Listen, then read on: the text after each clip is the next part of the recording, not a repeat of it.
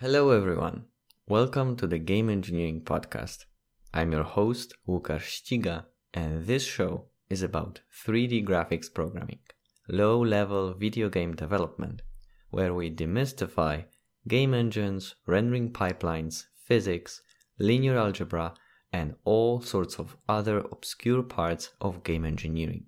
Sit back and enjoy the show.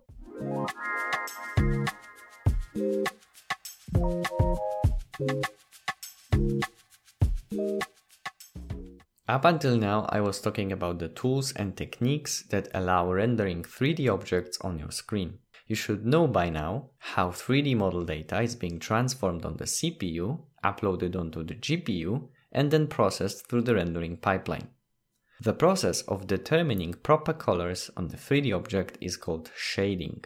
It might be a bit counterintuitive because it doesn't really have anything to do with shadows.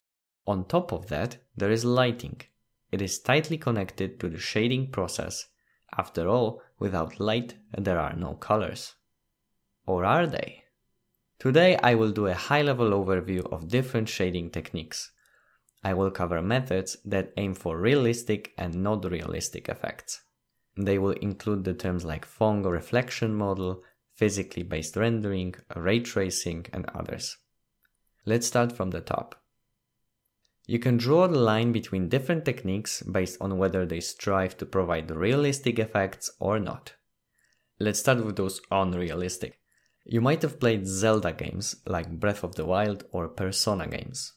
They aim for comic or anime look. They use versions of rendering techniques called toon shading or cel shading. These methods limit the color used to render a character or an object. Imagine a real life sword. There's a multitude of grayish and silverish hues in it. Now imagine that you limit those colors to only two. First one, the lighter one, would be on the surface that is directly in the light. The other one, the darker one, will be used for the surface not getting any direct light. If you were to do this for all of the objects and characters in the scene, you would end up with a Zelda like or comic like looking game. Other non realistic techniques may include sketch or line rendering, where you refuse to color surfaces besides the edges. This results in scenes looking like they're hand drawn. Or you might want to apply a pixelating effect that will box the rendered pixels into larger squares, giving a pixelated look for the scene that is made of 3D objects, like in a game called A Short Hike. As you might imagine, there are lots of techniques that can be used in this category, and each of them can be tweaked and modified to achieve slightly different looks. Now, let's look at the attempts to create realistic 3D visuals. Here I'll make three distinctions. First will be the techniques from the ancient times, like 20 years ago or so. Then, physically based rendering. And lastly, ray tracing. So, how was it in the old days? You did not have hardware capable of doing sophisticated distributed vector math as nowadays. Early shading models were trying to mimic the realism by faking it. One of the popular approaches, called Phong reflection model, was adding three separate light sources to achieve surprisingly convincing effect. In this model, the main lighting component is called diffuse lighting.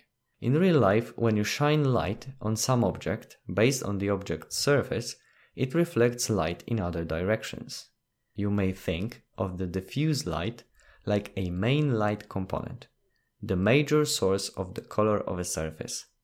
On top of that, there is a specular light. This is the component that imitates the reflective properties of an object. If you look at something under a high angle between you and sun, you will see a reflection of a sun on the rims of an object, usually white shiny parts. To reach more realistic effects, this light is added on top of the diffuse light.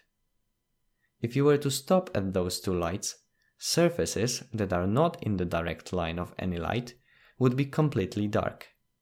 In reality, the light bounces off the objects and makes everything lighter even if it's a backside of your desk facing away from the window. To mitigate this darkness, the third and last component is added ambient light. It artificially lightens up all of the scene just a little bit. When you combine all three lights, you have quite convincing renders. Remember, this process is absolutely artificial. It has nothing to do with how lighting works in real life. The mere fact that 3D models rendered in this way resemble anything from our real world is mind blowing. So, this was Phong reflection model. Next in line is PBR, physically based rendering. As the name suggests, it aims to replicate some of the physical properties of lighting, but only in certain aspects. When discussing Phong reflection model, I've mentioned that light is scattered in all directions after it hits the surface. PBR focuses on this part and attempts to make it more realistic. As you might know, light is a form of energy, when light hits the surface, some of that energy is being reflected in the form of light. Other part of that energy stays within the object and turns into heat. What determines how much of the light will be reflected and how much will be absorbed is mainly due to the surface at the micro level. PBR is a reflection model based on these two principles energy conservation and microsurface models and on top of that there is some math involved. From game developer perspective, when using PBR metallic workflow, your models will need a metallic map, which is a grayscale map which indicates which pieces are metallic and which are non-metallic. Metals are mirror-like reflective materials which will influence the rendering.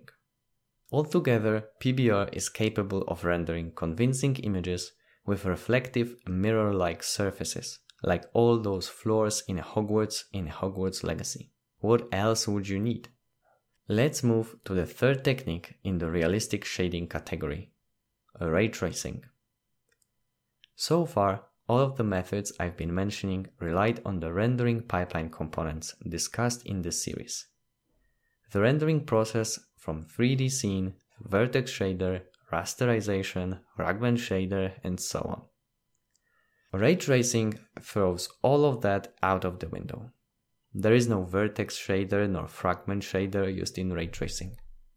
It attempts to mimic how people see in the real world. The color of an object is a visual sensation in our brain. Light shines from variety of light sources, most obvious one being the sun. Those light rays are bouncing off every surface. Every now and then, some of them reach our eyes. Based on the wavelength of the light, you perceive a given color. Ray tracing is a technique attempting to mimic this behavior. However, it is not computationally feasible to cast rays from all light sources in every direction. Thankfully, it's not really needed either. After all, you only care about the rays that will reach the eyes of the player, which is the camera. That's why people thought of a dirty little hack to go about this. Instead of casting rays from the light source, you can cast rays from the camera. If they reach the light source, you do the color computation and determine the color of the pixel, based on the light source color and the surfaces it bounced off of. You might have seen how Blender looks like when rendering an image. Not in the modeling view, mind you, but in the actual render tab. It starts from black image and with time more and more pixels are changing from black into a color. The speed of filling in the black holes decrease over time. This process is very compute intensive. The more light bounces you allow for, the slower it will be. However, the resulting image will be of better quality. One of the advantages of ray tracing, besides sheer higher quality, is the light reflected from the nearby surfaces. Traditional rendering pipeline approaches do not model light shining from the objects onto others, unless you make it emissive. However, in reality, every object is emissive, some of them less than others, but still, they emit some of the light back. If you take bright red plastic brick on a sunny day nearby a white wall, you'll see a red color on the wall. The light hitting the red brick will be reflected onto the wall, making it a little bit red. That would be it for the ray tracing. Now you have a fair base of shading concepts. How can you apply this knowledge in the real world? As of 2023, you cannot rely solely on ray tracing in your game, unless you want to heavily limit your player base from the get go. This means that good old friends Vertex and Fragment Shader are here to stay for the time being. If you're after a realistic look, you should be relying on PBR metallic workflow. On the internet, there are plenty of materials with their physical properties predefined, helping you kickstart the process if you, for example, want to feature a brick or iron surfaces. And if you're after 2D, comic, or hand drawn style, you will need to dive deep into fragment shaders, because all of those techniques rely on wacky algorithms that need to be done on per pixel basis. In Fragment Shader, you operate on a 2D image, so all tricks from image processing like edge detection apply. And that's it. I really wish someone explained this to me when I was starting out. It is easy to drown in all of these concepts and miss the greater picture and how they apply to each other.